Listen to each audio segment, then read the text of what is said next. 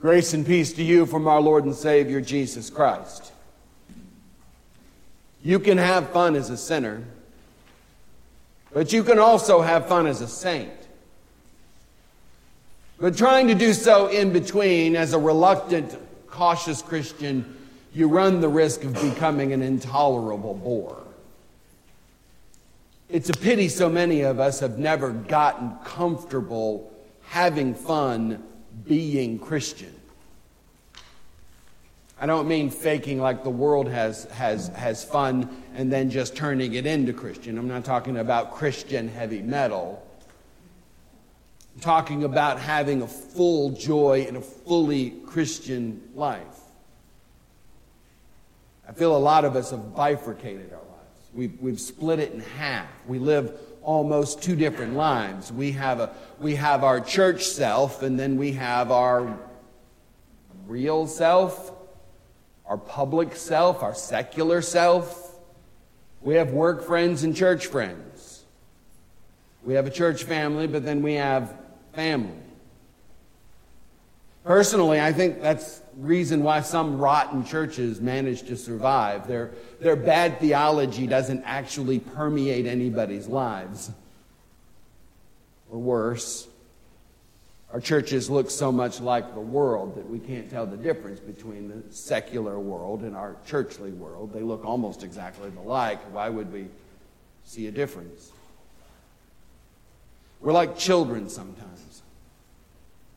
We're like children who have who have finally gone to the beach for the very first time, and and, and we've managed to to, to to work up the courage to, to leave the lawn chairs and to leave the lounge chairs, but we've only managed to wade about knee deep into the surf, longingly looking out at the surfers and the boogie boards that are having a marvelous time, but also terrified and looking back at our, our nice easy lounge chair and going, it's It seems so much safer back there.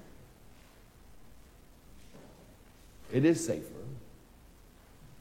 I hold it's not nearly as much fun. To put it in Old Testament terms, we have left the tents of the wicked, but we have failed to work up the courage to stride into the palace to join the banquet of the king. We're on a drawbridge someplace going, ooh. The Bible often talks about people of God being filled with the Holy Spirit. Invariably, they're talking about people who are tasting some newfound joy and newfound freedom. They have thrown caution under the wind, and they're caught up with that freedom and with that peace that God brings to their life. No more lying, no more adultery, no more hatred, no more regret or guilt or self-defense, no coping mechanisms, no half-truths to remember, just a life filled with the Holy Spirit and the relaxation that that brings of sins being forgiven. John chapter ten, verse nine and eleven. I'm the door, says Jesus. I'm the door. If anyone enters by me, he will be saved, and he will go in and out, and he will find pasture. The thief only comes to steal and kill and destroy. I came that they may have life, and that they would have life to an abundance. I am the good shepherd. And the good shepherd lays down his life for the sheep. Why do so many of us miss that joy? People outside the church have leveled these charges against us. They, they tell us that they notice that we're not as joyful as we would like to be, not as joyful as we ought to be, not as joyful as we market ourselves to be. They say the church is just filled with hypocrites. Yep, come on. We got all kinds of room. It'll be wonderful. Trust me. We have plenty of room. We're judgy. I'll get you that. I'll give you that. Christians are judgy. I'm judgy. I know it. I'm, I'm judgy. But I will also tell you that the value of the global fashion industry is three trillion dollars. That's two, two and a half percent of the world G D P based upon what we're going to wear on our bodies. That's not even including the Pentecostal's denim dress. If you add in all of that money, we're... we're We're four trillion dollars right there. My point is, it's not that the Christian church is more judgy. Humanity is judgy. You are judged the moment you walk out of your door all the way till you get back, and maybe after you get back to the house. I don't think the church is more judgy. I just think that our judgments are probably juster, possibly more vocal. I generally consider myself a greater sinner than anybody else. I don't consider myself better than anyone else out there. I consider myself worse because I have a keener understanding of what sin is and what it looks like in my life. I can see the smaller specks. I wonder if we don't envy the sinner and his fun sometimes as we plod along day after day as slaves to dull duty, our consciences keeping us from plunging back into the restless and the whirl of sin and drugs and adultery and pornography. There's no doubt that the fact that you can have fun as a sheer animal, if you can manage to put your conscience to sleep, if you can manage to ignore the Word of God, if you can, you can, you can abandon yourself unto pleasure, and you can have your fun where you can find it, and whatever it is, whatever it suits your fancy today, whether it be a new dish, a new drink, a new woman, you can move as your tastes uh, push you about. And if anybody calls you on it, you can just you can just shed them. Who needs the, the negative Nellies anyway? You can just cut them off. Just follow your heart wherever it goes and wherever it leads. And anybody that says anything negative to you about you, you can just tell them to step off and never talk to them again. Defriend them on Facebook and don't invite them to your parties anymore. If money's what you want and you're not bothered by those prudish ideas of honesty and fair play, you can have as much money as you want. If it's power and prestige that pushes your buttons, you can hobnob with questionable pals. You can, through cunning intrigue and deceptive flattery and blackmail, you can get anything you want. Or you could just marry well. Or you could marry really poorly and just ignore a whole bunch of stuff. It's one way. Insert Johnny Depp, Amber Heard joke here. It's embarrassing the amount of stuff I know about these two people's intimate lives. It, it seems to, to, to capture the consciousness of America, what's going on. But these poor, these poor, miserable people. Could you imagine a life like that? I know it looks shiny from the outside, but you get on the inside of these lives, man, sometimes you're like, oh, you poor people, all of you, everybody involved in this family, if you call it a family. There is great fun to be had as a mere animal, but it, it comes with a cost. For animals live without conscience. You're not an animal. Not an everyday animal. You're a human. Made by God for a higher purpose. Since childhood, most of us have heard the gospel. And in that gospel, you hear again and again and again, since you, some of you, since you can remember, you're not just one of the animals. You are part of the created order of things, but you're not just an animal, because the gospel is God's power and it will not leave you untouched. You can hear about Santa Claus and Snow White and the Tooth Fairy, and then you can just hear about that and go on and be about your way. You see, the Avengers make no claim upon your spirit. MASH, Star Trek, Cheers, Yellowstone, they don't make any statement of faith. They're just simply entertainment. But you cannot, you cannot hear the gospel of Jesus Christ. You cannot hear how Jesus has sacrificed his, himself for the forgiveness of your sins, and that not have an effect upon your soul. Because that good news is your good news.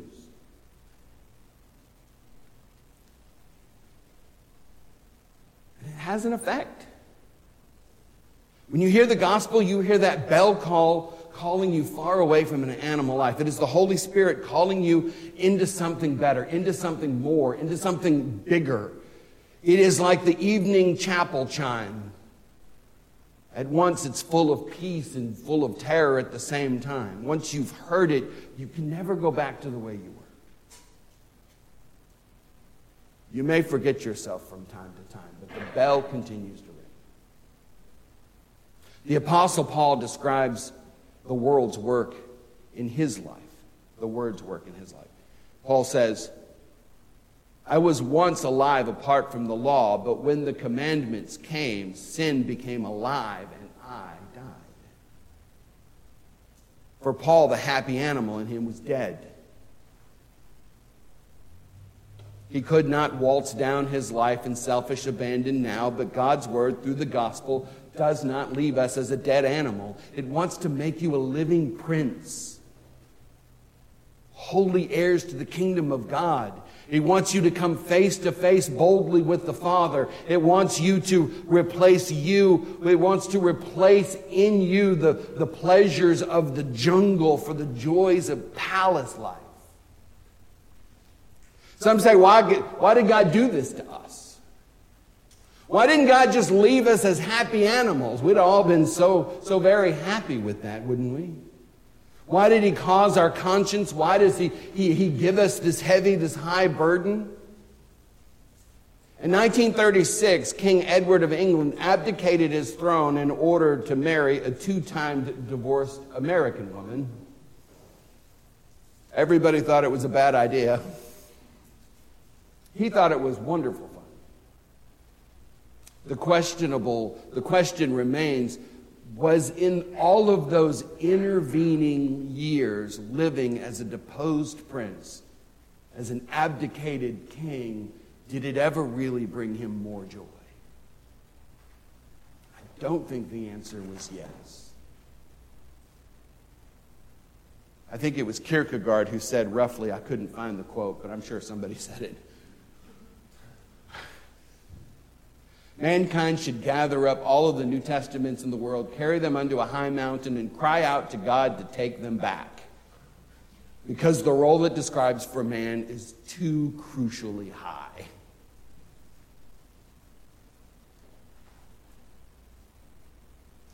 You see, as princes and princesses, we cannot go back into the jungle and just romp around like animals, and it doesn't make any difference to anybody. Today, we pray again for the Holy Spirit to come and dwell richly within us. Too many of us are trying to be neither animals nor sons of God. You think you can do both. We think we can have the joys of the Holy Spirit within our hearts, but then live on the edges of that Spirit somewhere, where we can kind of come to the come to the castle every once in a while, maybe come around the back door through a servant door, give a report unto the palace, make a polite call upon the king, hoping all the while that he's going to be too busy for us. We don't want to bother. As we make our way through the castle, trying to make our way out, we're hoping that we don't run into him by sheer accident. Somebody will tell him that we were there, that we made a report. Out there on the fringes, you can handle life any way you want. Out on the fringes, you can do whatever pleases you. You can do whatever's easiest, whatever makes sense to you in the moment. And when there's work to be done in the kingdom, instead of tackling it yourself, oh mighty man of God that you are, you look out the sides of your eyes thinking, somebody will volunteer for that, I'm sure. I'm just going to stay here knee deep in the surf and wait for somebody to pass me. I mean, after all, I don't want to take all the glory for myself, do I? God will get it done. Come on in, the water's fine. You need not be a hero to reach the palace. You need not have to climb up the sheer walls. You don't have to go over the back walls, for Jesus Christ is your gate. You don't have to climb up some craggy crypt, cliff. I'm not saying that you need to be here every day. I'm not saying come to church every day. I'm not in church every day. I take Monday off. Monday's my, my, my day of relaxation. It's my day of Sabbath. And by Sabbath, I mean day of rest. I mean I go to the dump and I mow the lawn. It's awesome. I'm not implying that we need to turn into an advocate of fortress church and come into this place and, and hide away from the world. You reach the palace by being led. It is a divine compulsion given to you by God. That Holy Spirit ushers you in. It pulls you into a life in its fullest. If you feel like you ought to be in Bible class, that's not you. And that's not me either, by the way. That's the Holy Spirit of God saying you ought to be in Bible class. I'm not trying to guilt you into doing something you don't want to do. If you want to sit in the beach baking in the hot sand, what's that to me? But if you want to come out into the deep water, you can do that. If you want to come play on a boogie board, it'll be great. We'll share. I'm just saying, we'll share. Seriously, the Holy Spirit urges you to deepen your faith. The Holy Spirit calls you to exercise your faith. If you feel guilty for skipping church, you probably feel guilty because you skipped church. If you feel like you had to go to an L W M L meeting, go to an L W M L meeting. If you feel like you ought to join a lawn mowing team, then join a lawn mowing team. If you feel like you ought to get training as a Stephen minister, get training as a Stephen minister. If you feel like you ought to take one of your friends to a Dave Ramsey class that maybe they could get their finances together, you might learn something on the side without having to actually say you needed to learn anything. By all means, grab a friend and drag them to a Dave Ramsey class. If you want to hold a dinner or a tea or a prayer in your house or hold family devotions or invite a neighbor over for any of those things, then by all means, come out into the deep water, grab you a boogie board. It'll be fun. It might be terrifying before it's fun, but it'll, it'll turn into fun. The Holy Spirit directs your spirit in a way that does not allow us to lose sight of the cross of Christ, for it is Christ's cross that you have sonship with God. It is in, with, and under Christ that we become joint heirs and prince and princesses of the world. Our path is beset with perils and pain, but with each step the Holy Spirit bears witness in you and for you that you are indeed a child of God, and insomuch you have every right to the palace. You have every right to be in the palace with God. He has made you an heir. Jesus has gone forward to make you a place. And it's not easy being royalty. It's not. It's not easy being royalty. You're going to have a thousand voices telling you that you're too uppity. A thousand voices are going to tell you that you're brainwashed. They're going to tell you that you're stupid. They're going to tell you that you're old-fashioned. They're going to tell you you're just not hip with the times. They're going to tell you that you are an inauthentic drone of some dead theology. But I will tell you, you are not some dumb animal. You are not just some complex chipmunk. You see, the native element of a bird is the air. The native element for a fish is the water. And the native, native element for man is the kingdom of God. To settle for less is to settle for death. You can never be a mere man. You are never going to be able to be a mere woman because you're not. You're either led by the Spirit as a child of God, or you're turned away from the Spirit to become an animal. You've become something less. You've become something pungent, something simple, something painful to you and your God. Let us cease our vain struggle against the Holy Spirit. Let us re- revel in the gifts that God has given unto us. Let us come into the palace. Let us be happy inheritors. Let us be a, a peculiar people, children of the Heavenly Father. Paul writes in Romans, "For all who are led by the Spirit of God are also sons of God. For you did not receive the spirit of slavery to fall back into fear. You have received the spirit of adoption as sons, of whom we cry, Abba, Father.